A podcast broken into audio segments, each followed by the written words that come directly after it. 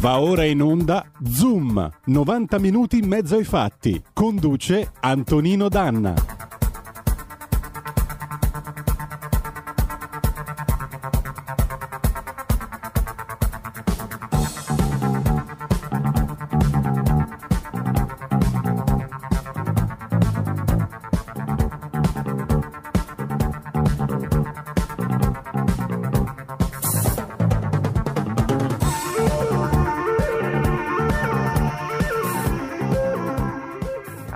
Amici miei e non dell'avventura, buongiorno, siete sulle magiche, magiche, magiche onde di RPL. Questo è Zoom 90 minuti in mezzo ai fatti, io sono Antonino Danna ed eccoci qua in onda in questo martedì 5 gennaio. E allora cominciamo subito la nostra mm, trasmissione anche perché oggi sarà una trasmissione dedicata all'economia, come sapete abbiamo ospite alle 11 il professor Marcello Gualtieri, tra l'altro vi invito a intervenire in trasmissione 0266203529. Cominciamo la nostra puntata come? Ballando. Con cosa balliamo? Con gli Electric Light Orchestra, Let's Train to London 1979. Vai Roberto.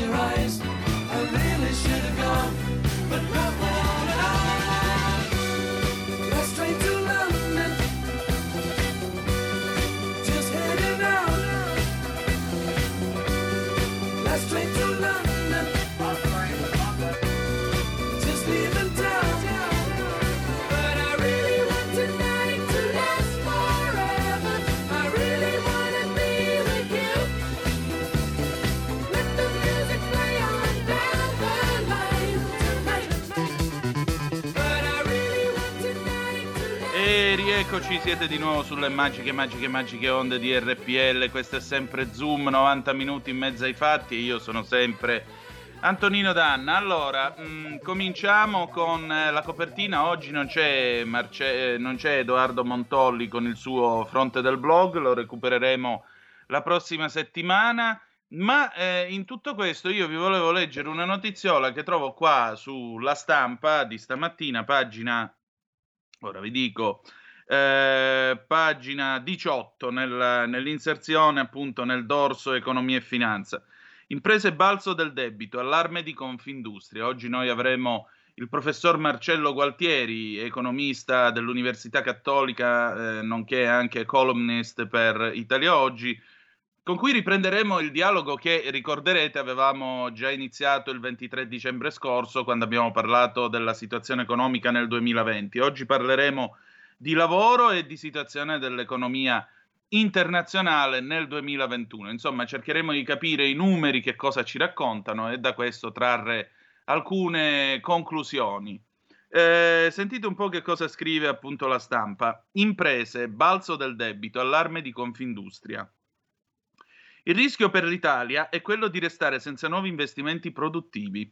Proprio nell'anno in cui sarebbero più necessari, l'allarme è lanciato dal centro in studi di Confindustria che evidenzia come l'indebitamento in eccesso, unito a un robusto recupero di fatturate e liquidità, potrebbe vanificare la ripresa economica del 2021.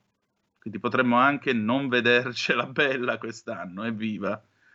Servono interventi mirati come un allungamento delle scadenze sul debito, specie perché l'ondata di crediti in sofferenza non si è ancora manifestata. Secondo Confindustria, nel 2020 il credito bancario alle imprese ha registrato un balzo, spinto dai prestiti legati all'emergenza, arrivati oggi a circa 150 miliardi di euro. La priorità dovrebbe essere creare una rete di sicurezza per il tessuto intem- imprenditoriale domestico, per salire su un treno, quello della ripartenza, che non si può perdere. Ecco, un'impresa che si indebita anche troppo, alla fine fa quello che, quello che qualunque imprenditore deve fare, anche se il momento in cui si prende questa decisione è un momento molto traumatico e molto doloroso ed è il momento molto semplicemente di prendere e dire vabbè, ormai qua non è più sostenibile la situazione, quindi dobbiamo tirare una riga e chiudere. Quando si arriva a capitolare a- e si arriva a prendere questa decisione, che è quello che ho fatto anch'io, lo sapete, non è mai un bel momento, è un momento per certi versi sì, pesa come un lutto e lo dico chi è imprenditore, chi rischia con la sua attività, chi rischia col, col suo coraggio, la sua fantasia, il suo lavoro, può capirmi benissimo in quello che dico, perché alla fine un'impresa diventa quasi come un figlio, perché tu te ne curi, cerchi di vederla crescere, cerchi di farla prosperare, di dare lavoro anche agli altri, perché un'impresa non è qualcosa di egoistico, non credete a tutti quei profeti di sventura, a tutti questi profeti della decrescita felice, che le imprese sono cattive, le imprese sono capitaliste, malvagie, infami. No, non è vero. Un'impresa in quanto tale ha sempre una sua ricaduta nel sociale, perché molto semplicemente intanto paga tasse e le tasse servono a dare servizi anche agli altri che ne usufruiscono senza pagarle. La seconda cosa, un'impresa in quanto tale dà lavoro e nel dare lavoro mantiene anche le famiglie di chi ci sta lavorando. Quindi, come vedete, l'impresa eh, ricade in quel concetto, che è un concetto che ormai ci siamo completamente dimenticati, ed è il concetto di bene comune. Ormai in Italia non si parla più dell'idea di bene comune. Secondo voi che cos'è il bene comune? Il bene comune, almeno dal mio punto di vista, deve essere necessariamente il fatto che tutto quello che noi facciamo eh, necessariamente deve avere una ricaduta positiva anche per gli altri, anche per la società. È chiaro che l'imprenditore che lavora ha diritto a prendersi i soldi, ha diritto a guadagnarseli, ha diritto a essere ricco perché la ricchezza non è un furto, non sta ladrando proprio niente a nessuno, sta facendo il suo lavoro e viene remunerato. Punto. Dov'è il fatto? È che una parte di quella ricchezza, se ricade sull'ambiente di tutti quanti, allora a quel punto diventa produzione di bene comune e aiuta a migliorare anche la società. Io penso eh, all'imprenditore sociale, cioè l'imprenditore che sì, all'azienda, l'azienda va bene, però per esempio eh, finanzia il restauro di un parco giochi per i bambini, oppure fa costruire eh, una palestra o un centro di, di, aggregazione sociale per i ragazzi, eccetera, eccetera, eccetera. Quindi, come vedete, i soldi non sono male, che, che ne pensino certi amici della povertà a tutti i costi che abbiamo ascoltato in questo periodo, perché molto semplicemente vale quello che diceva la signora Thatcher, con una battuta molto divertente peraltro. Dice nessuno si ricorderebbe del buon samaritano per quello che ha fatto, aveva anche dei soldi per poterlo fare, perché come sapete il samaritano raccatta quel povero disgraziato per la strada e se lo porta in albergo, gli paga la camera, gli paga l'alloggio, eh, lascia detto che lo devono trattare bene e così via. Se non avesse avuto i soldi non avrebbe potuto farlo. Quindi al di là della battuta, al di là anche diciamo della durezza che era tipica della Lady di Ferro, se no non avrebbe meritato certamente questo soprannome, resta il fatto che le imprese che si indebitano diventano un problema per tutti. Perché oltre al bene comune c'è anche il problema comune. E siccome in questo paese buona parte del tessuto economico è costituito da piccole e medie imprese, piccole e medie imprese, artigianato, ristorazione, servizi, eccetera, eccetera, eccetera, necessariamente questa gente, se si ferma, è un problema per tutti perché poi non campano neanche le famiglie che sono aggregate a queste piccole e medie imprese. Non ci sono progetti, non c'è futuro, non c'è nulla. Tra l'altro io vorrei rivolgere un appello ai titolari. Sì, sì, prendo, prendo telefonate. Sì, Roberto, ora lo passiamo, Mauro. E... Il problema è, per esempio, ecco, io volevo rivolgere un appello. Voi che avete, per esempio, impianti di risalita, o lavorate nelle zone sciistiche, per favore telefonatemi oppure piuttosto andate sul sito radiorpl.it, cercatemi alla voce conduttori, ci sono io mia, col mio sguardo alla Marlon Brando, si fa per dire, e mandatemi una mail perché io avrei piacere di avervi in trasmissione e di ascoltare la vostra voce, perché ora qua, dopo che abbiamo avuto i runner, quindi i primi che hanno fatto schifo, che erano gli untori, sono i runner quindi vergognatevi per primi voi. Poi hanno fatto schifo quelli che uscivano con il cane a passeggio, come diceva ieri Paola Sartore nella puntata straordinaria di Zoom. Poi hanno fatto schifo i discotecomani, altri untori quest'estate che andavano a ballare e quant'altro. Adesso la colpa di chi è? Di quelli che vanno a sciare. Per cui, a maggior ragione, per favore, visto che voi lavorate nel settore degli sci, nel settore appunto, nel settore sciistico, nel settore della montagna, per cortesia, mandatemi una mail perché avrei piacere di fare una puntata con voi e di dare voce a voi che quest'anno ancora non sapete di che morte dovete morire perché io leggevo ieri questa storia, riapriamo il 18 gennaio oppure no, la settimana bianca, e trick e track e il superfluo e il superficiale. Fatemi il piacere quelli che hanno gli impianti di risalita non sono superfluo, sono imprenditori che campano famiglie. Quelli che hanno l'albergo a Cortina non sono gente che vive di superfluo, è gente che campa famiglie lavorando. Lavorando. Vai, andiamo con la prima telefonata. Pronto, chi è là? Sono io, caro signor avvocato. non Eh. sono avvocato. Eccolo che comunque chiedo un grande favore, in ginocchio, se è possibile finirla con le canzoni in inglese. Non Perché? se ne può più. Per usare un'espressione francese, ma fa venire dobal che se sto mica attento a camminare e schisci. Perfetto. Altro? No, no, poi complimenti- tutti i miei complimenti per quello che dice e quello che fa in, tele- in radio. Veramente. La sento tutti Va i giorni e non posso che complimentarmi, però eh, sia lei che il regista, sempre le canzoni in inglese, alla volte mi costringe a spegnere la radio. Niente di meno, mamma mia, va bene, Ne, d'accordo. ne Vedremo, migliaia vedremo di di, variare, di variare il menù. Comunque Eh. l'inglese è la lingua del mondo, ragazzi, abbiamo bisogno della lingua del mondo, se no resteremo sempre al palo noi altri e ci useranno come terra di colonizzazione. Usiamo ogni tanto anche le armi altrui per andare a colonizzare altrove, perché se no poi ci riduciamo come quello che arriva in Italia, gira attorno al Duomo e solo in due o tre bar gli rispondono in inglese, quindi attenzione. Altra telefonata, pronto chi è là? Sì, pronto, buongiorno, ciao, sono Fabrizio di Sabio Chiese. Ehi, Ehi, benvenuto, come buon stai? anno. Ehi, mi è cascato Fabrizio. Ah, Fabri, richiama che così almeno sentiamo che cosa volevi dire, perché ti sentivo molto pimpante, quindi.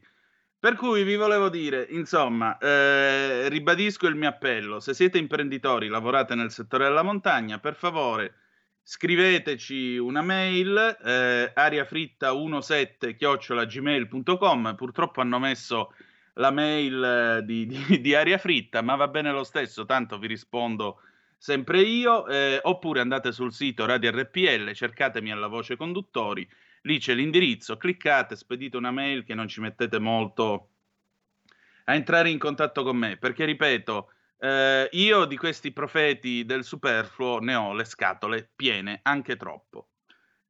Altra cosa che vi volevo dire, eh, perché abbiamo messo questa canzone iniziale, gli Electric Light Orchestra Last Train to London? Perché molto semplicemente l'Inghilterra ha fatto ciao all'Europa e il ciaone è diventato, è diventato operativo. Aspettate un attimo che abbiamo di nuovo Fabrizio. Vai, pronto? Sì, ciao, buongiorno. Intanto mi parte la telefonata e non so come mai mi va a chiamare qualcun altro e il telefono si vede che non va bene. Niente, Eh, dicevo vabbè, buon anno e poi volevo sapere di tuo zio che ha lavorato sulla Lucchini a Casto e che ha abitato Sì. qui da noi, mi sembra. Sì, a Bobarno stava. Ah, Bobarno. E come si chiamava di cognome? Scusa se posso saperlo. Come te? eh? No, si chiamava in un altro modo. Ah, perché Poi niente, io scrivimi che avevo... te lo racconto. Eh? Poi scrivimi che te lo racconto. Ah, ok, ok. Niente, volevo dire un'altra cosa. eh, praticamente tu hai fatto l'ABC di quella che è praticamente la didattica economica in un paese normale, che però in Italia nel 2021 bisogna sempre rifare e tanto la gente non capisce. Non capisce che il consumismo, più a piacere o meno, comunque è un apportatore di ricchezza perché la gente spende, la gente lavora, la gente fabbrica prodotti che anche il consumismo vacanziero, quello del, come dicevi tu, dello sci e così, è un generatore di ricchezza, se no in Trentino, in Alto Adige, in Val d'Aosta morirebbero di fame, come a Cortina, però noi purtroppo abbiamo questi ottusi di sinistra o comunque ottusi in generale che non hanno ancora capito che i soldi devono girare. Dopo se uno è capace di metterseli in tasca, tanto meglio, l'importante è che rispetti le leggi e quelli che non sono capaci di metterseli in tasca perché non hanno voglia o comunque non si danno da fare non dovrebbero rompere le balle e cercare di trascinarci come il Venezuela. Allora io do un consiglio a tutti, andatevi a vedere in YouTube eh, qualche video di come è stato ridotto il Venezuela dalla propaganda comunista che somiglia tanto a quella grillina, che poi vedrete come si va a finire quando vedete i supermercati vuoti, gente senza lavoro, delinquenti dappertutto e noi li stiamo anche importando, oltretutto non ci bastano quelli che abbiamo già. Niente Danna, ti saluto e ti scriverò, ciao. Va bene, ciao Fabrizio. Tra l'altro ti volevo dire una cosa, quando io ho parlato del ruolo dell'imprenditore sociale, della ricaduta sociale dell'azienda, eh, guardate che io non sto dicendo cose che predica il Partito Comunista, sono cose che potete leggere nella dottrina sociale della Chiesa. Avreste mai immaginato? Ebbene sì. Quindi, cioè, la ricchezza o il lavoro non sono peccato se sono fatti onestamente e se possono aiutare tanti poveri disperati, perché il punto resta sempre quello che diceva Reagan. Io conosco un modo solo per aiutare i poveri, non far parte del loro numero. E se c'è un modo per arricchirci tutti quanti e rendere la gente meno povera e più felice, cavolo, ma viva il capitalismo! Poi resta il punto quello che ha detto giustamente il Papa polacco nel 91 con la Centesimus Annus. Se il capitalismo così com'è non va perché comunque ha i suoi squilibri, allora ripensiamolo. Ma non veniteci a raccontare che la soluzione è crepare tutti quanti di fame e sussidio. C'è un'altra telefonata, Roberto? Se c'è la passiamo. C'è o non c'è? La Non nostra c'è. amica è in attesa, se desidera può parlare. Buongiorno. Prego. Eh, buongiorno, Buondì. dunque sono Luigianna e volevo proprio eh, intervenire a riguardo di quello che il dottor eh, Danna stava dicendo. Eh, fin da ragazza, sono una nonna di quasi 80 anni, ma fin da ragazza, eh, negli anni 60, quando c'è stato il boom economico, eh, ho avuto delle discussioni anche molto accese con delle amiche e amici che erano di sinistra e molto di sinistra anche, proprio sul, a riguardo dell'imprenditore, il padrone, così, questo fa, questo dice. E la mia discussione eh, era questa. Tu prova a metterti nei panni dell'imprenditore. Se tu vuoi essere ricco come l'imprenditore, metti un'impresa, fai quello che fa l'imprenditore, ah no, ma io no, ma qui, ma là, ma non hanno mai cambiato idea. Io sono sempre stata così e tuttora, tuttora eh, mi, mi capita di fare la stessa discussione, eh, ma non c'è niente da fare. Quelli che hanno i paraocchi come cavalli sono così e basta. Ringrazio, buongiorno. Prego. Buongiorno signora. Ma sa, signora, io sto pensando, mentre lei parlava, a parte che non ha 80 anni, sono solo i secondi 40, ma voglio dirle una cosa, eh, mentre lei parlava degli anni 60, sa chi mi ha ricordato? Mi ha ricordato uno che se oggi fosse al mondo, per le idee che aveva e per quello che ha fatto in un posto che si chiama Ivrea, oggi lo porterebbero in manicomio per pazzo furioso. Sto parlando di Adriano Olivetti. Adriano Olivetti era un immenso genio, un immenso genio, che ha reso l'Olivetti, che già era una fabbrica con tanto di controfiocchi e tanto di cappello, l'ha resa l'equivalente dell'Apple degli anni 60-70. I veri fighi compravano Olivetti e andavano nei negozi Olivetti prima che venisse Steve Jobs col Mac, gli Apple Store e tutta sta roba qua. E il bello è che nell'impianto a Ivrea, nella fabbrica, gli operai, se volevano, potevano lasciare la catena, andare in biblioteca, studiare, farsi una cultura e quant'altro. Perché? Perché Olivetti ci teneva al benessere di tutta questa gente. Anche questa è una ricaduta sociale. Anche questa è imprenditoria sociale. Perché così tu, quando l'operaio torna a casa la sera, gli dà una scoppola al figlio, gli dice studia e vedi progredire e vedi crescere. In questo paese l'ascensore sociale non solo si è bloccato, ma addirittura gli hanno messo pure il cartello fuori servizio. E nessuno lo vuole riparare. E nessuno lo vuole riparare. Comunque, tra poco il nostro faccia a faccia col professor Gualtieri, ci fermiamo per eh, un breve intervallo, dopodiché torniamo subito con Zoom. E vai Roberto.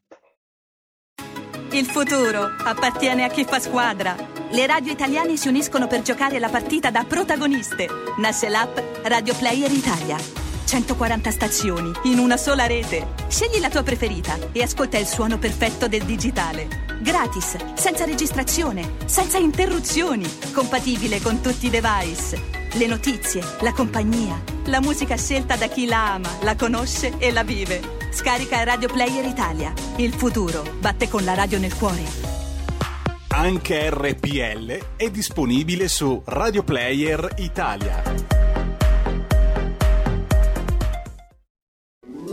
Stai ascoltando RPL. la tua voce libera, senza filtri né censura. La tua radio.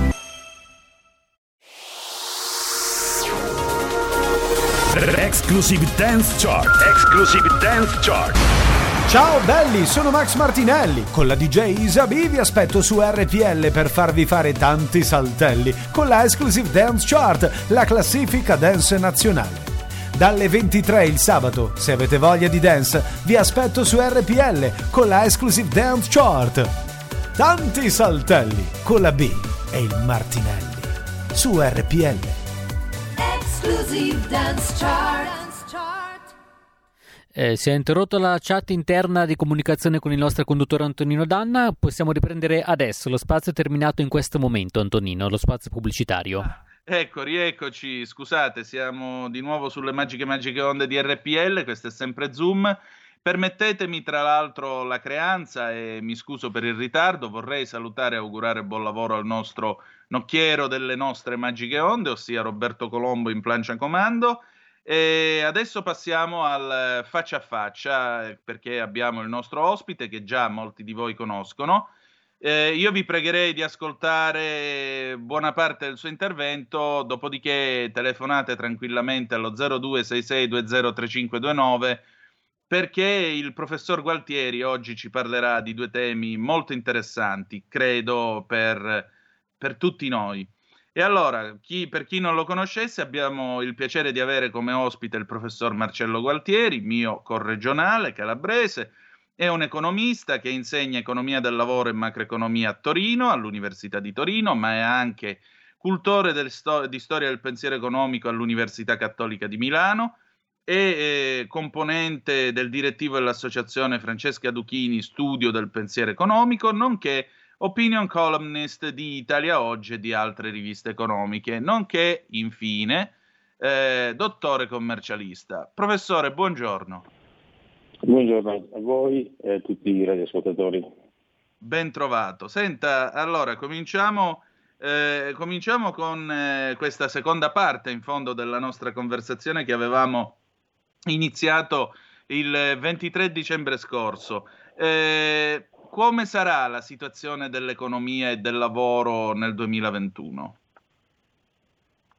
Cosa ci Diciamo dicono i numeri? Fare, fare una, una previsione di questi tempi è veramente una cosa eh, decisamente azzardata. Eh, si rischia di sbagliare le previsioni per la prossima settimana, per il prossimo mese, figur- figurarsi le previsioni eh, per, per un anno. Possiamo provare a individuare quelli che saranno eh, i temi centrali intorno ai, ai quali si svilupperà eh, l'economia italiana e l'economia internazionale e in funzione dei quali eh, avremo a fine anno tireremo le somme della situazione economica del 2021. Direi che possiamo partire, dovremmo partire eh, dalla situazione dell'economia internazionale. Eh, questo perché? Perché la nostra economia è fortemente legata eh, e interconnessa con eh, l'economia del resto, del resto del mondo. Questo perché la nostra forza principale, la principale forza economica del Paese è proprio quella legata alla capacità di esportare i propri beni e competere mercato, sui mercati internazionali, cosa difficilissima, ma nella quale gli italiani, le imprese italiane riescono particolarmente bene. Eh, ricordo che buona parte del, del PIL italiano dipende proprio eh, dall'export. Per darvi eh, qualche cifra, nel 2019 il 31% del nostro PIL era generato dall'export, una cifra importante e una cifra che negli ultimi dieci anni è sempre cresciuta. Dieci anni prima, nel 2010, questa, questa cifra era, era circa il 24,9% del PIL, quindi in dieci anni siamo passati da circa il 25% del PIL a circa il 31%. Questo è quello che ha salvato l'economia del Paese, ha salvato il Paese negli anni bui della crisi finanziaria eh, che come sappiamo ha impattato pesantemente tra il 2008 e il 2011 e dalla quale ancora non eravamo usciti eh, quando purtroppo è subentrata anche la crisi, la crisi del Covid. Quindi per avere un quadro eh, abbastanza realistico eh, di quello che potrà succedere nel 2021 nell'economia italiana, dobbiamo partire da quello che, quello che sarà l'economia internazionale. Nell'economia internazionale ci sono quattro grandi player. Il primo player è l'Unione Europea, non li dico in ordine di importanza, li dico eh, semplicemente li l'Unione Europea, la Cina, gli Stati Uniti, il Giappone. Questi sono i quattro grandi player che, eh, intorno, intorno, sviluppa, intorno, ai quali si sviluppa l'economia mondiale. Qual è il panorama su questi grandi, questi grandi player? Innanzitutto vediamo quello che di rilevante succede eh, in, tra l'Unione Europea e la Cina. Tra l'Unione Europea e la Cina, lo scorso 30 dicembre, è stato firmato un accordo di fondamentale importanza.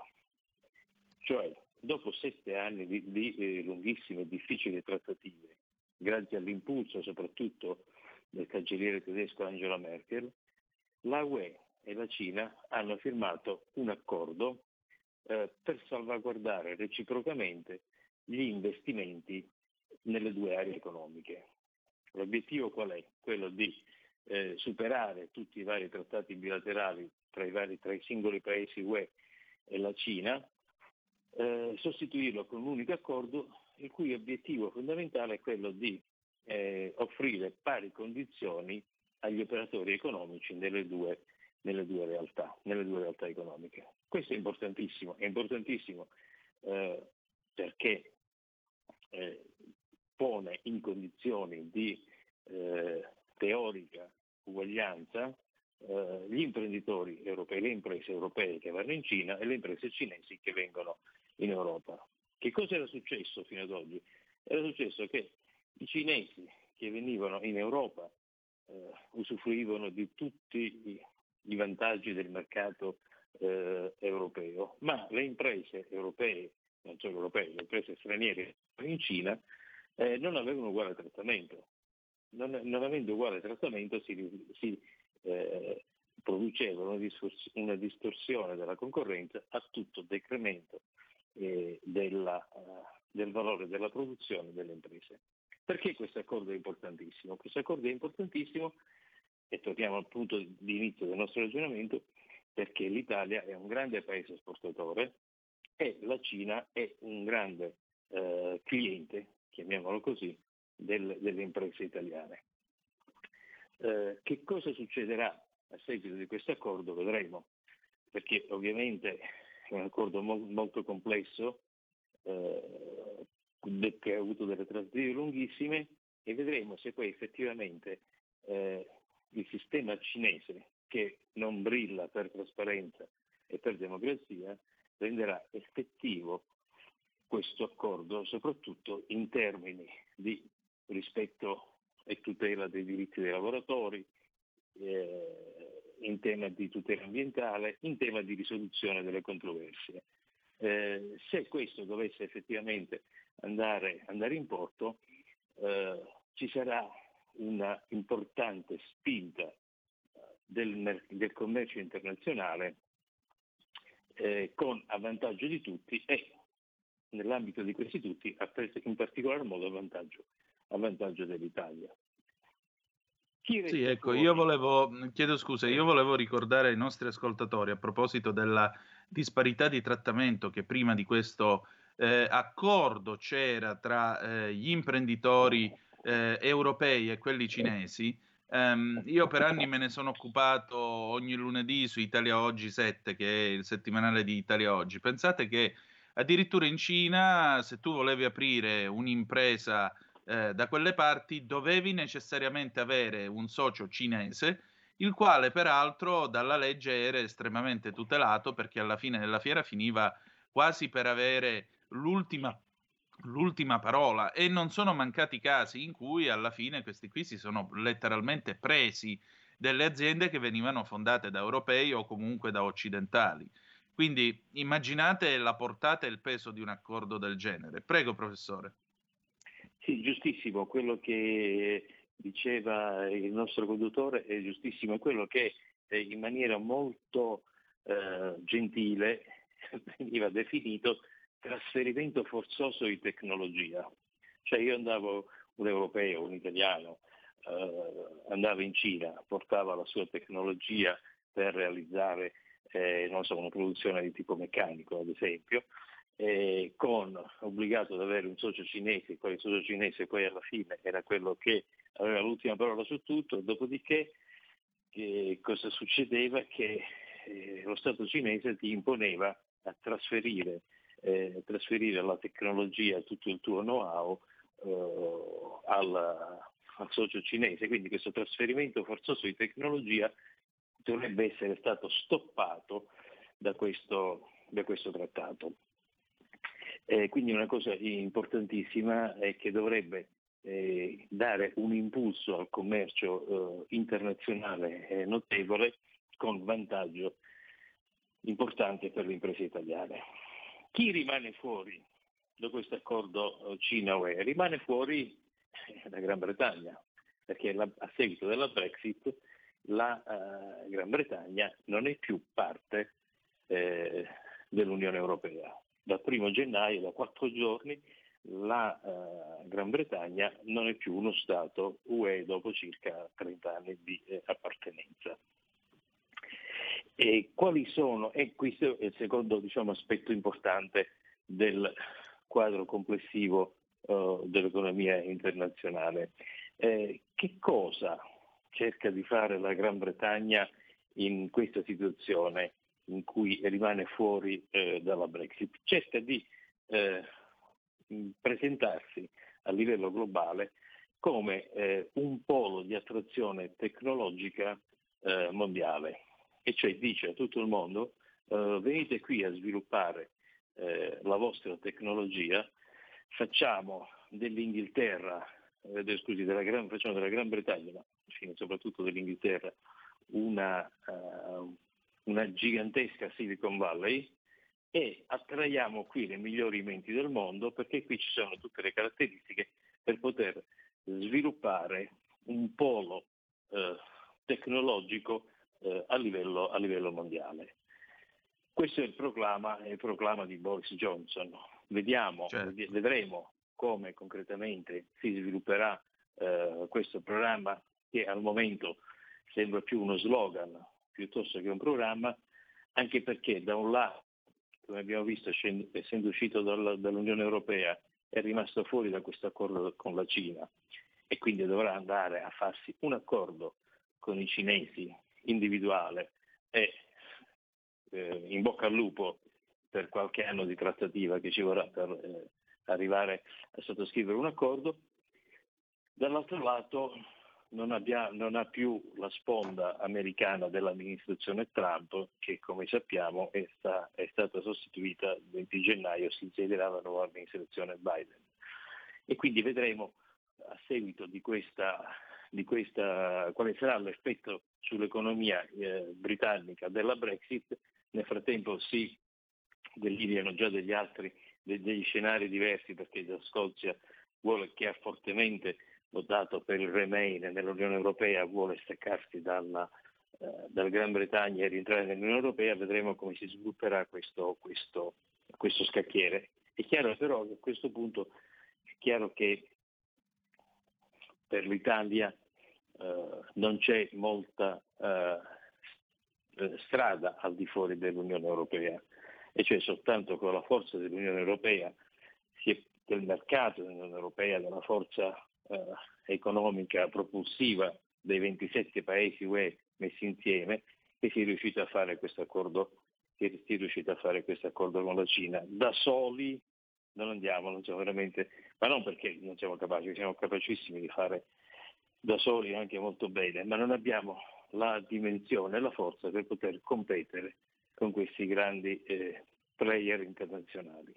Quindi dobbiamo essere molto eh, ottimisti su queste, eh, su questo, sullo sviluppo del commercio internazionale per il prossimo anno, dalla quale dipenderà buona parte dell'esito della nostra economia. Come vi dicevo all'inizio di questa chiacchierata, il 31% del PIL noi lo facciamo esportando e per esportare abbiamo bisogno che il commercio internazionale sia fluido, eh, non ci siano barriere doganali, non ci siano eh, protezionismi, eh, perché nella competizione, nella libera e corretta competizione internazionale gli italiani fanno molto bene, sono in grado di eccellere.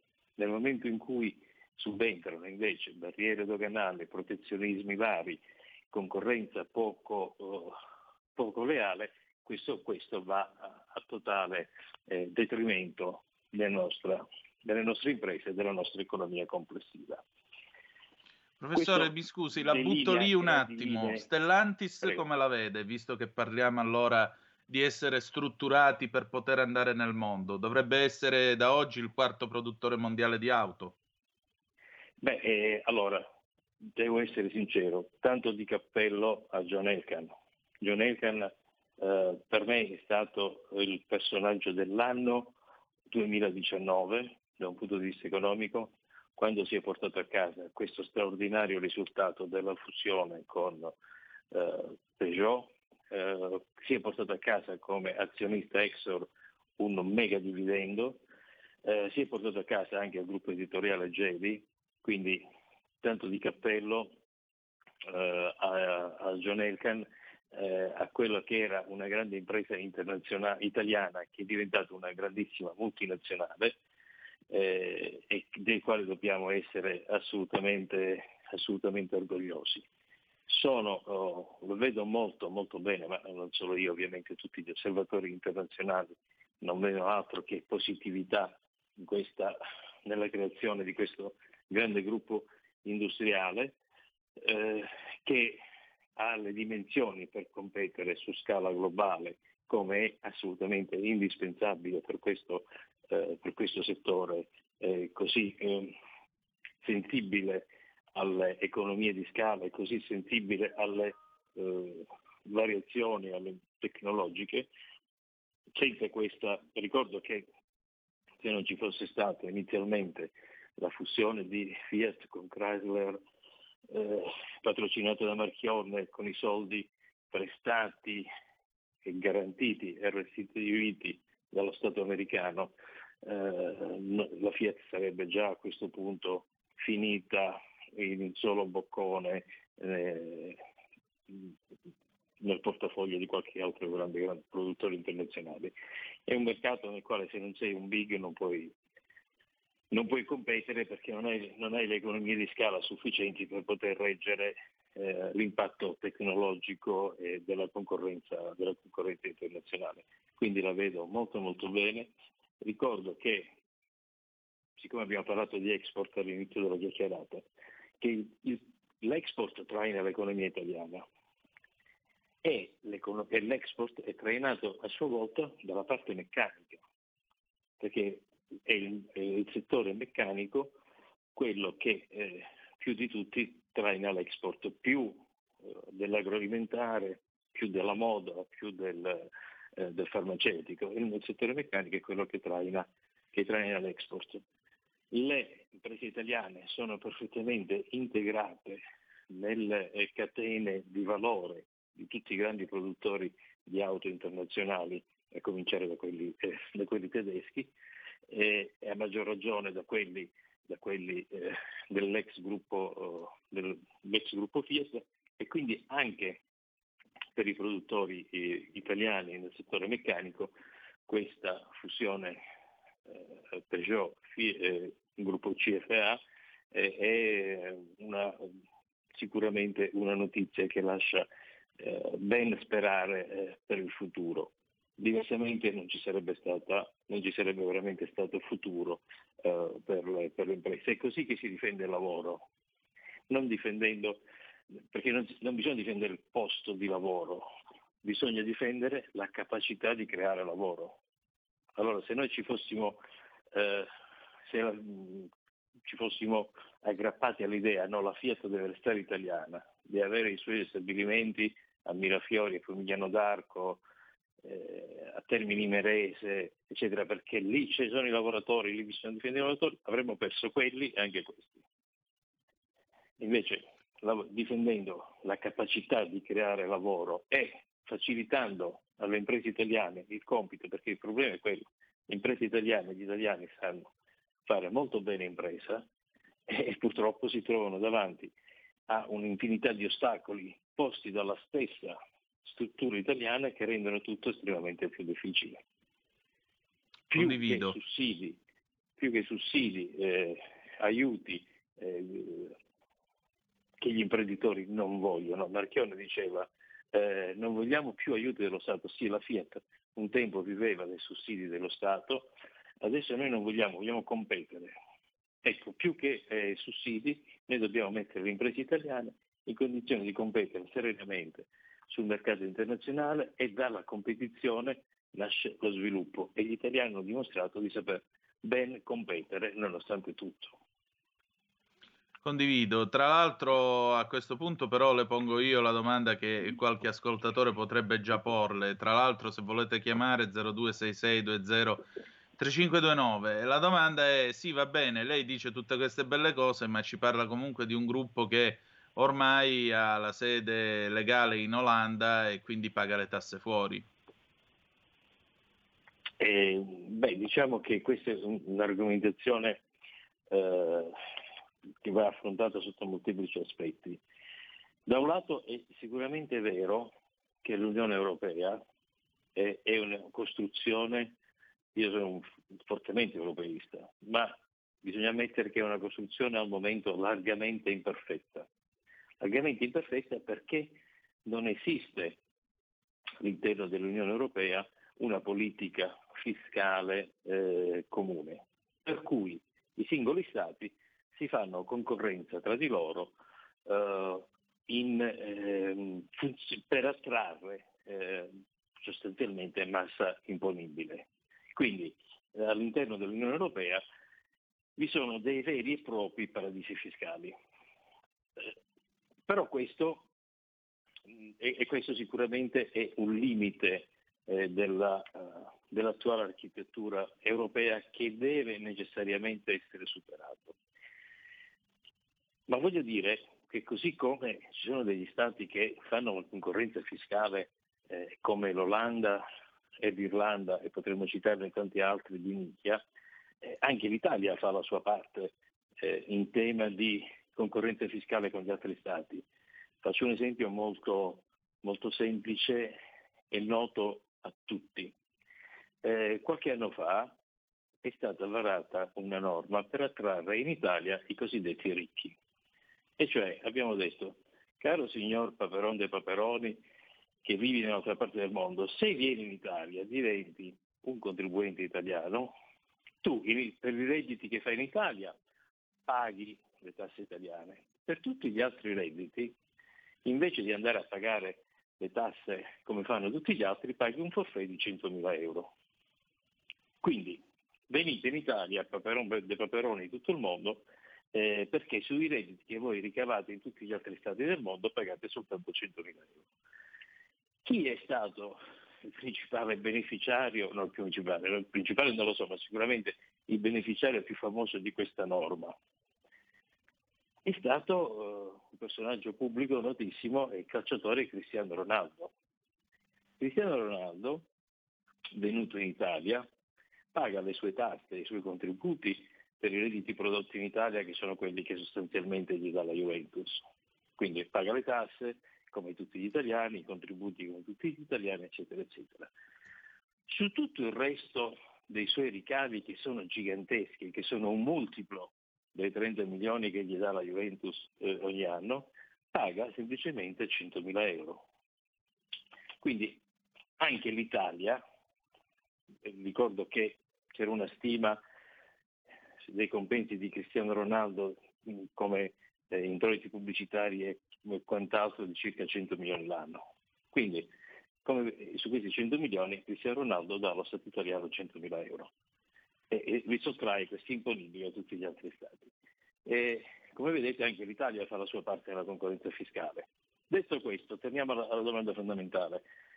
La costruzione europea è largamente imperfetta, consente queste forme di concorrenza tra Stati che devono assolutamente essere eliminate, ma fin quando non sono eliminate è chiaro che le imprese vanno dove massimizzano il profitto Beh, certo. e noi possiamo pensare di imbrigliarle, tenerle, tenerle in Italia, anche perché la Fiat, l'ex Fiat, poi è diventata CFA, poi ha fatto la fusione con Peugeot, con Peugeot è diventata una grande multinazionale. Le grandi multinazionali vanno dove ci sono le condizioni fiscali eh, migliori e non, non c'è nessun modo per impedirlo se non quello di armonizzare le condizioni fiscali all'interno dell'Unione Europea. Chiaramente. Professore, abbiamo una telefonata per lei. Pronto? Prego. Perché? Pronto? Pronto, sono in linea? Sì? Buongiorno professore, senta, io le faccio una piccola domanda, ma perché la Fiat è andata in Olanda? Per così, per piacere, per divertimento o perché paga meno tasse in primo luogo?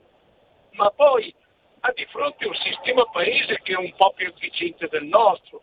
Lei a pari a dire i paperoni che vengono qui possono pagare meno tasse, sì sì, sono tutte belle cose, ma con che sistema paese si trovano a avere a che fare?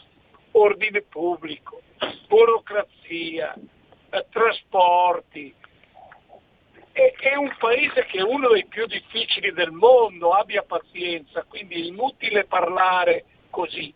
E poi le dico un'altra cosa, la Fiat aveva 250.000 dipendenti quando produceva in Italia, oggi ne ha a malapena in Italia 50.000. Le sembra il modo di tutelare l'occupazione italiana, questo qui al di là di tutto, grazie. Professore, prego. Eh, dunque, eh, prima domanda del- dell'ascoltatore. È chiaro che la Fiat eh, pone la- il suo, il suo, eh, baricentro fiscale in Olanda, ma già prima l'aveva anche a Londra, eh, per pagare meno imposte. Su questo è pacifico. Però adesso c'è un tecnicismo che provo a spiegare in maniera semplice. In realtà la, chiamiamola Fiat, adesso sappiamo più che non è, non è più Fiat, per gli utili prodotti in Italia paga le tasse in Italia, così come le paga le tasse in Brasile, dove è un paese dove è presente, per eh, gli utili prodotti in Brasile e così via. Che cosa succede? Quindi, qual è il vantaggio fiscale che ha il gruppo ad avere la sede in Olanda? Che sostanzialmente non paga, eh, diciamolo in, mo- in modo, in modo brutale, non paga tasse sui dividendi distribuiti agli azionisti. Questo per intenderci. Eh, quindi non è che la Fiat eh, ha questo diciamo, vantaggio così eh, marcato nei confronti degli altri con- concorrenti italiani perché essendo in Olanda non paga tasse. Paga le, per tutti gli utili fatti in Italia, paga le tasse in Italia esattamente come gli altri. Non paga, invece ha un regime fiscale quando quello che è, è l'utile del gruppo viene distribuito ai soci. Per questo è andata in Olanda. Ma del resto, siccome abbiamo capito che non è più un'impresa italiana, non è più un'azienda italiana, ma è una grande multinazionale, non c'è modo per impedirlo. O si fa una legislazione eh, unica a livello europeo e si uniforma il eh, sistema di imposizione e siamo molto lontani da questo obiettivo, oppure non c'è nessun modo per impedirlo. Non c'è nessun modo per impedire che una grande multinazionale che ha un pezzo di anima italiana, un pezzo di anima francese, un pezzo di anima americana, decida di andare in Olanda. Signori, questo è il mondo globalizzato. Non c'è nessun modo per far tornare indietro le lancette dell'orologio e pensare che possa esistere un'azienda automobilistica puramente italiana. Se non fosse stato così, invece dei 50.000 dipendenti Fiat ne avremmo zero, perché sarebbe- si sarebbe estinta, come si sono estinte molti altri eh, eh, player industriali in Italia. Secondo cosa Ci dobbiamo, il- professore, le chiedo scusa, ci dobbiamo fermare un attimo, torniamo subito dopo la pausa. Vada.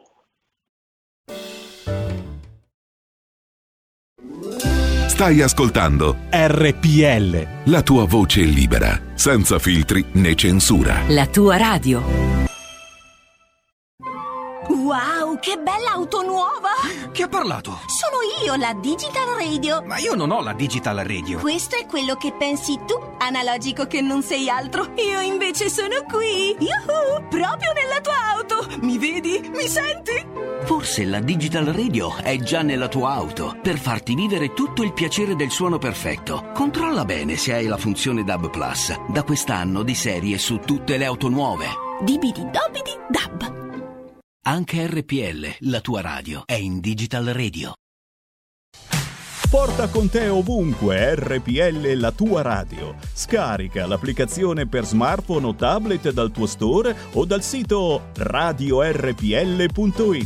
Cosa aspetti?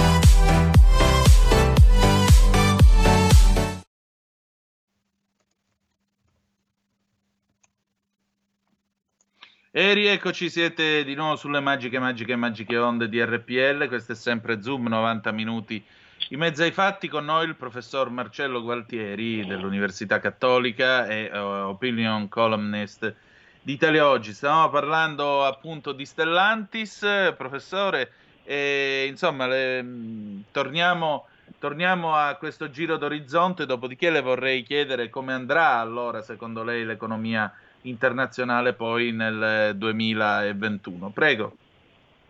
Eh, concludo rapidamente la risposta per l'ascoltatore precedente, eh, quando diceva che eh, il gruppo si è trasferito in Olanda ah, per, non pagare, per pagare meno tasse, giustissimo.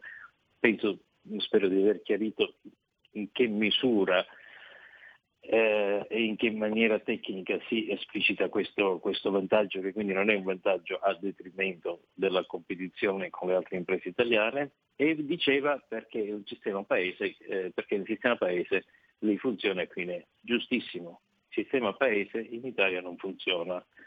Eh, ricordo un altro caso di, eh, questa volta di delocalizzazione industriale, non fiscale, eh, famoso che è stato quello dell'Embrago eh, che produceva eh, motori mh, per frigoriferi e che a un certo punto eh, è stato, ha deciso di trasferire la propria sede in Slovacchia.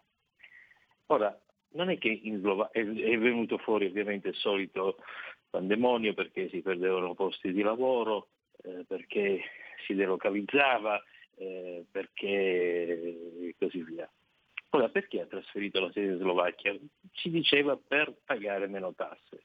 In questo caso, mentre nel caso dell'Olanda c'è effettivamente un vantaggio fiscale per gli azionisti, ecco, non per le aziende, per gli azionisti, ehm, in quel caso il trasferimento in Slovacchia eh, non aveva una motivazione fiscale perché il tax rate della Slovacchia era sostanzialmente pari a quello dell'Italia non era decisamente un paradiso fiscale come ad esempio può essere eh, la Bulgaria o la Romania. È un posto dove si pagano le tasse più o meno, nella, un po' di meno, ma sostanzialmente nella stessa misura di quelle che si pagano in Italia.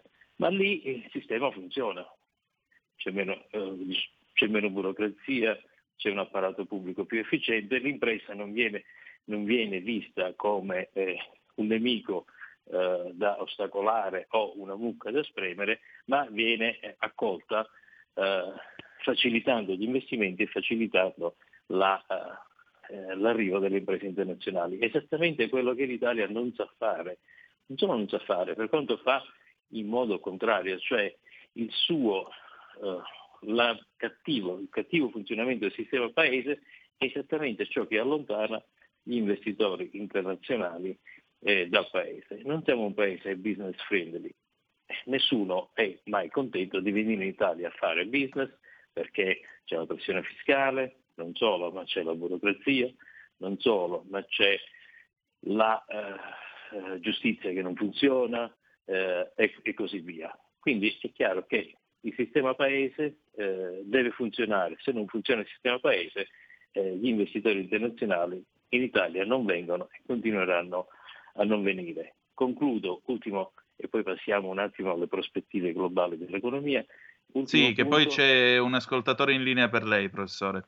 Questo Concluda pure. Che abbiamo, che, abbiamo, che abbiamo trattato è proprio il caso in cui c'è la dimostrazione di come solo con la competizione internazionale aperta e leale l'Italia può sopravvivere, l'economia italiana può sopravvivere. Cioè noi non possiamo pensare di competere con i paesi in via di sviluppo eh, su produzioni a basso valore aggiunto, come quello, ad esempio, degli elettrodomestici cosiddetti bianchi, eh? quelli che hanno fatto il miracolo italiano, frigoriferi, sì. lavatrici, lavastoviglie, eh, motori per frigoriferi, come nel, caso, come nel caso specifico. Su queste produzioni a basso valore aggiunto noi non riusciremo mai a competere con l'economia dei paesi in via di sviluppo per, un, per motivi demografici, per motivi legati al nostro welfare, eh, è impossibile su, su, queste produzioni a basso valore poter competere eh, sui mercati internazionali.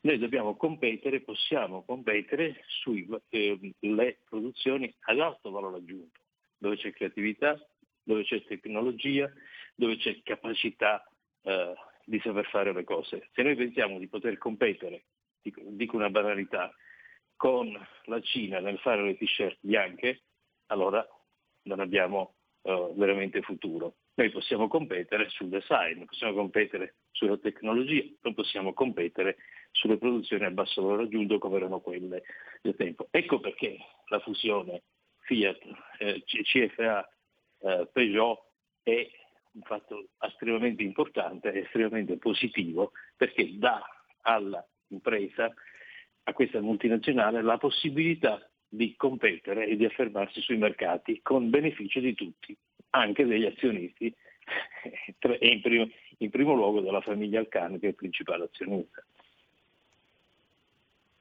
Certo. Abbiamo l'ascoltatore in linea, prego. Sì, pronto? Sì, buongiorno, buongiorno. sono Massimiliano. Volevo chiedere al Benvenuto. professore, che lui è particolarmente europeista, vabbè lo sono anch'io, però se dopo mi dice che questa Europa è praticamente eh, nulla, nel senso che bisogna rifarla completamente, perché non è all'altezza di garantire tutti gli Stati membri, eh, vorrei che mi dica anche come si farà e che cosa bisognerà fare per cambiarla in meglio. Per quanto riguarda poi la, tanto che per me l'Europa è anche un po' subdola, nel senso che ha avvantaggiato certi stati a discapito di altri.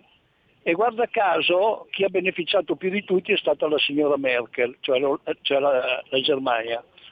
Ma adesso con questo accordo che è stato fatto, con questo contratto che è stato fatto con la Cina, eh, non vorrei che anche lì subdolamente, di nascosto, ci sia una manina che avvantaggia i rapporti bilaterali tra solo alcuni stati dell'Europa ed altri no. Mi piacerebbe sapere l'Italia a che punto sarebbe in questo caso. Vi saluto e buon anno. Grazie, Eh, la- professore. Allora, ehm, due cose, mm, l'ascoltatore dice due cose eh, estremamente importanti. Eh, il primo punto è eh, la- siamo dentro la UE, la UE così non funziona, cosa fare per cambiare? Eh, questa è eh, la sfida più importante dei prossimi, dei prossimi anni. La costruzione europea mh, al momento risulta incompleta e largamente imperfetta. Ma diciamo subito che al di fuori di questa costruzione europea eh, l'Italia non ha nessuno spazio. Io ricordo mh, che quando è stato siglato questo accordo tra la UE e la Cina, eh, è stato firmato in, in- in videoconferenza, c'è la foto che ritrae questa specie di eh, questo monitor tipo Zoom per intenderci in cui ci sono tutti i componenti e abbiamo il presidente cinese, abbiamo eh, la Merkel che era il presidente di turno dell'Unione Europea, c'è Ursula von der Leyen che è il presidente della Commissione Europea, c'è il presidente del Consiglio d'Europa Jean Michel, c'è il presidente francese Macron, Ah, questi cinque personaggi e l'Italia assente. Esatto. L'Italia totalmente assente, inesistente, perché l'Italia purtroppo senza la UE non conta niente e dentro la UE conta poco e niente. Perché conta poco e niente? E perché senza l'UE no- non conta niente? Senza l'UE non conta niente perché, l'ho detto prima, siamo troppo piccoli per poter confrontarci e competere eh, con un colosso come la Cina. Non avevamo avuto nessuna possibilità di concludere un accordo così eh, diciamo, conveniente per noi come invece è stato concluso eh, dall'Unione Europea. Perché noi possiamo benissimo dire, allora cari cinesi, voi non dovete fare il parmigiano, scriverci, scrivere parmigiano con una G e dire che quello è parmigiano italiano, per fare un esempio banale, perché se lo diciamo soltanto noi, la Cina dice sai che ti dico, io lo faccio lo stesso eh, e tu fai quello che vuoi. Quindi da soli non riusciamo assolutamente a competere. Da soli cosa possiamo fare? Mi lasci essere un po' polemico. Possiamo fare il viaggio del ministro Di Maio in Cina con le arance. Eh, noi stiamo parlando di un colosso da un miliardo e mezzo di abitanti, la seconda economia eh, del globo, e facciamo il viaggio per portare lì con, l'aerei, eh, con le aerei il ministro Di Maio le arance, quando invece la sfida si svolge sulle catene del valore, si svolge sulla tecnologia, si svolge sul 5G, eh, si svolge sulle batterie elettriche delle auto, tutte cose eh, ad altissimo valore aggiunto e con grandissima tecnologia. E noi invece facciamo il viaggio del nostro ministro degli esteri, al tempo ministro dello sviluppo economico e del lavoro portando le arance. Ecco, noi pensiamo di sostenere l'economia italiana portando le arance in Cina, non andiamo, non andiamo molto, molto lontano. Quindi la UE è fondamentale per l'Italia, l'Italia non è altrettanto fondamentale per la UE. Perché? Perché benché siamo stati un paese fondatore dell'Unione Europea, abbiamo nel corso degli anni, soprattutto negli ultimi 20 anni, gradualmente eroso questa nostra posizione di prestigio internazionale e questa posizione fotografata plasticamente dall'immagine, dalla fotografia, dalla schermata del computer in cui ci sono tutti tranne gli italiani, tutti i player importanti tranne gli italiani, e questa erosione ha avuto diciamo, il suo apice la sua conclusione con la vicenda del recovery fund di cui parlavamo la volta scorsa. Per accedere ai fondi del recovery fund l'Italia si è trasformata per la prima volta da paese eh, contributore netto della UE, cioè paese che versava all'Unione Europea più di quanto riceveva indietro, a un paese prenditore netto, cioè prendo dalla UE più di quanto gli do un destino che non può essere certamente quello di una grande potenza economica, perché quello che succede ai paesi con un'altra storia industriale e con un'altra struttura industriale e molto più deboli dell'Italia. Quindi il problema è non contiamo niente dentro la UE e quindi, e vengo alla seconda domanda dell'ascoltatore, i vantaggi dei singoli stati nell'ambito della eh, di, di, questa, di questa costruzione altamente imperfetta ma di fondamentale importanza che rimane in ogni caso l'Unione Europea. Come dicevo prima parlando degli aspetti fiscali, la concorrenza tra gli Stati al momento non è eh, disciplinata e non è regolamentata dal, dall'Unione Europea, nell'Unione Europea, così che i singoli Stati si fanno competizione tra di loro chi offrendo condizioni fiscali più vantaggiose, chi cercando di indirizzare gli accordi commerciali a proprio vantaggio. Il principale esportatore eh, all'interno dell'Unione Europea verso la Cina è la Germania, ma se non ci fosse, e quindi è chiarissimo l'interesse della Germania a a casa questo a portare a casa per l'Unione Europea e anche per se stessa questo risultato.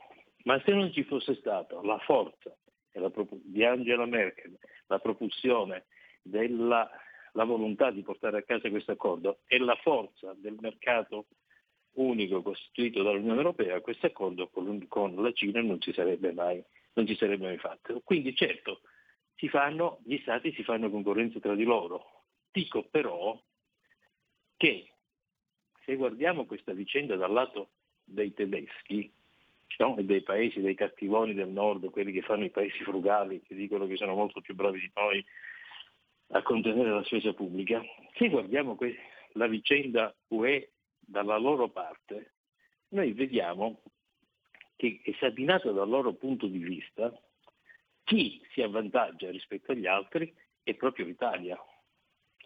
Facciamo un esempio concreto. Quando la Banca Centrale Europea, per far fronte alla crisi finanziaria, alla crisi economica, e non parliamo quella del Covid, parliamo ancora di quella precedente, ha varato il suo programma di quantitative easing, ha, eh, la BCE a guida Mario Draghi, ha eh, derogato ad un principio fondamentale, che era il principio della partecipazione al capitale della BCE. E cioè diceva, signori, la BCE, diciamolo in maniera eh, mo- molto semplicistica, aiuta i vari Stati nella stessa misura in cui gli Stati partecipano al capitale della UE. Io ho il 15% e il 15% dei miei aiuti lo do all'Italia. Che cosa è successo in gestione Draghi e quantitative easing? È successo che questa questa distribuzione eh, proporzionale tra i vari Stati, è stata derogata proprio a vantaggio dell'Italia, e cioè l'Italia possiede circa il 17%, partecipa per circa il 17% al capitale della BCE e la BCE ha aiut- ha aiutato l'Italia e ha comprato titoli di Stati italiani per una misura estremamente più ampia di questo 17%. Perché? Perché l'Italia aveva bisogno di qualcuno che comprasse i suoi titoli di Stato per poter pagare gli stipendi, le pensioni, la sanità, eccetera, eccetera. Quindi è vero, c'è la- concorrenza tra gli Stati, alcuni sono avvantaggiati e altri meno, è una distorsione che col tempo dovrà essere sicuramente eliminata, ma attenzione che è una eh, distorsione nel quale anche l'Italia ne ha beneficiato e francamente se non ci fosse stato questo vantaggio per l'Italia non so veramente a questo punto eh, quale sarebbe la situazione del Paese. Quindi è vero, gli Stati si fanno concorrenza tra di loro, qualcuno si, si avvantaggia in singole situazioni, anche noi ce ne siamo avvantaggiati e devo dire francamente che non siamo arrivati al default e siamo ancora, e ancora galleggiamo proprio perché ci è stata data eh, questa possibilità. Eh, professore, c'è una telefonata per lei. Pronto? Pronto? Sì, pronto. Pronto, buongiorno.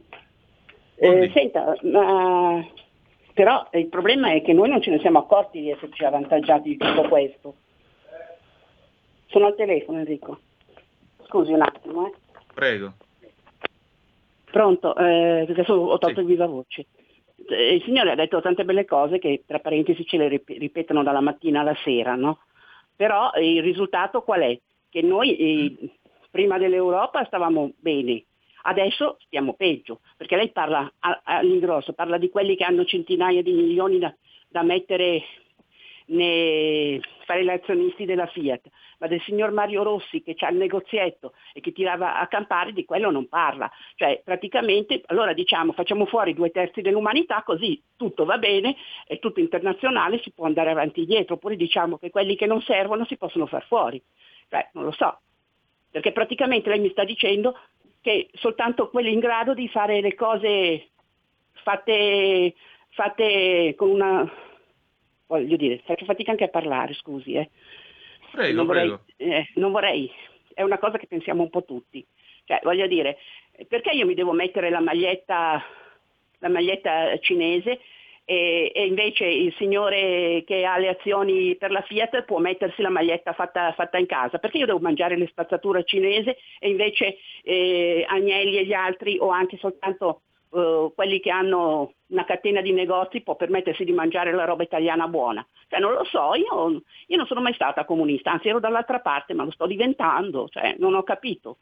Cioè, il vantaggio qual è? Il vantaggio è di vestirsi tutti in divisa perché lo, stabilisce, lo stabiliscono loro. Eh, Scusate, ma non so- eh, purtroppo quando si aspetta, quando si inizia la telefonata si ha tante cose da dire, però si Prego. parla sempre, si parla sempre de- della grande politica e allora se, se la eh, a un certo punto un, un cittadino normale dice va bene, faccio come Sansone, crolla- crollo io e crollano tutti, perché non riesco a capire perché, perché noi dobbiamo subire tutto e quale alternativa abbiamo? Cioè non è che vedo un gran bel mondo, io vedo i, ragazzi di oggi, sono molto più bravi di noi, molto più preparati di noi, ma avranno una vita tristissima, senza nessuna gioia, senza nessuna voglia, voglia di vivere. Io penso positivo, penso positivo perché sono vivo, questi non lo diranno mai.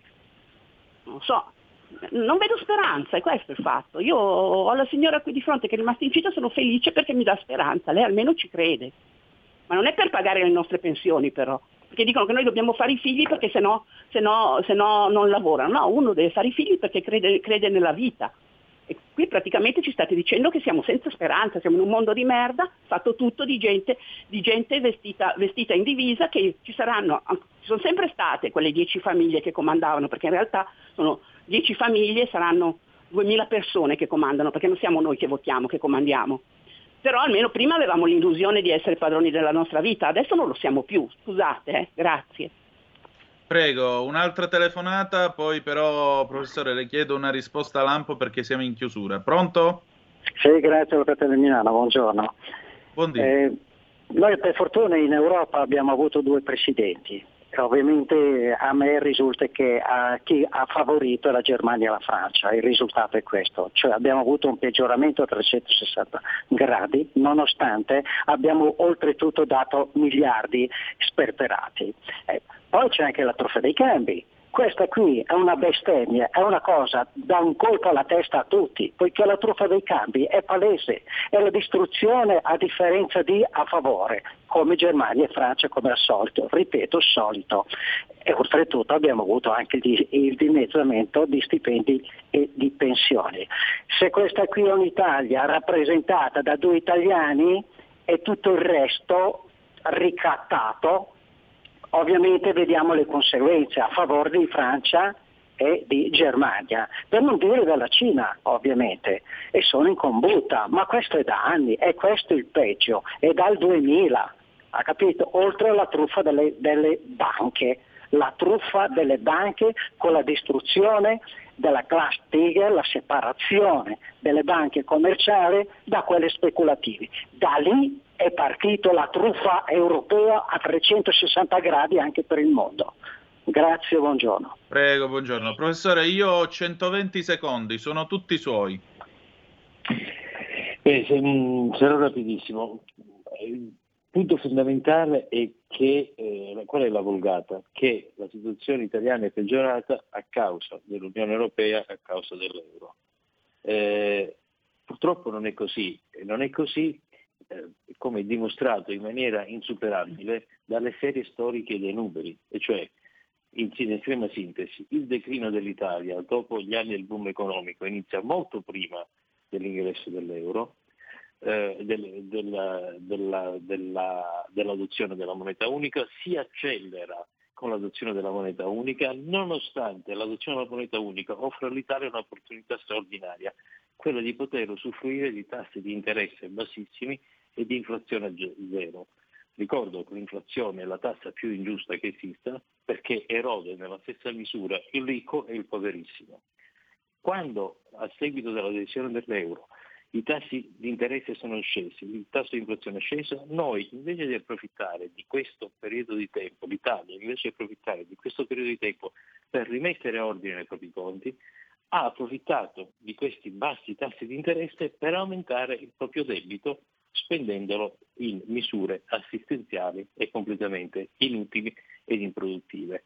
Se vuole facciamo una puntata per eh, raccontare bene come si è eh, cresciuto, come è cresciuto nel tempo, come si è creata nel tempo eh, questa situazione e così gli ascoltatori potranno, potranno eh, toccare con mano e con i numeri come eh, si è arrivata allo stato, eh, allo stato attuale, uno stato in cui, in momento in, un momento in cui eh, gli italiani in questo momento hanno una ricchezza, un reddito pro capite pari a quello del 1998, mentre gli altri stati hanno- sono cresciuti infinitamente di più, anche quelli che hanno l'euro. Quindi la colpa è totalmente interna, non è totalmente esterna. Poi se vuole parleremo anche dei tassi di cambio. E allora ne parleremo tra una settimana se lei ha tempo, va bene? Molto volentieri. Allora, eh, noi quindi faremo questa terza puntata sulle ragioni del declino dell'Italia il 12 di gennaio con il professor Gualtieri. Eh, io devo chiudere. Grazie al professore di essere stato con noi, grazie a tutti voi che avete telefonato. Siete tanti e mi fa piacere quando siete in tanti e soprattutto ci diamo appuntamento per chi vuole con l'edizione straordinaria alle 15.30 con Deborah Alberici oggi, se no domani alle 10.35, solito orario, solita radio RPL. Grazie di essere stati con noi e ricordate che the best is yet to come. Il meglio deve ancora venire. Vi ha parlato Antonino Danna. Buongiorno.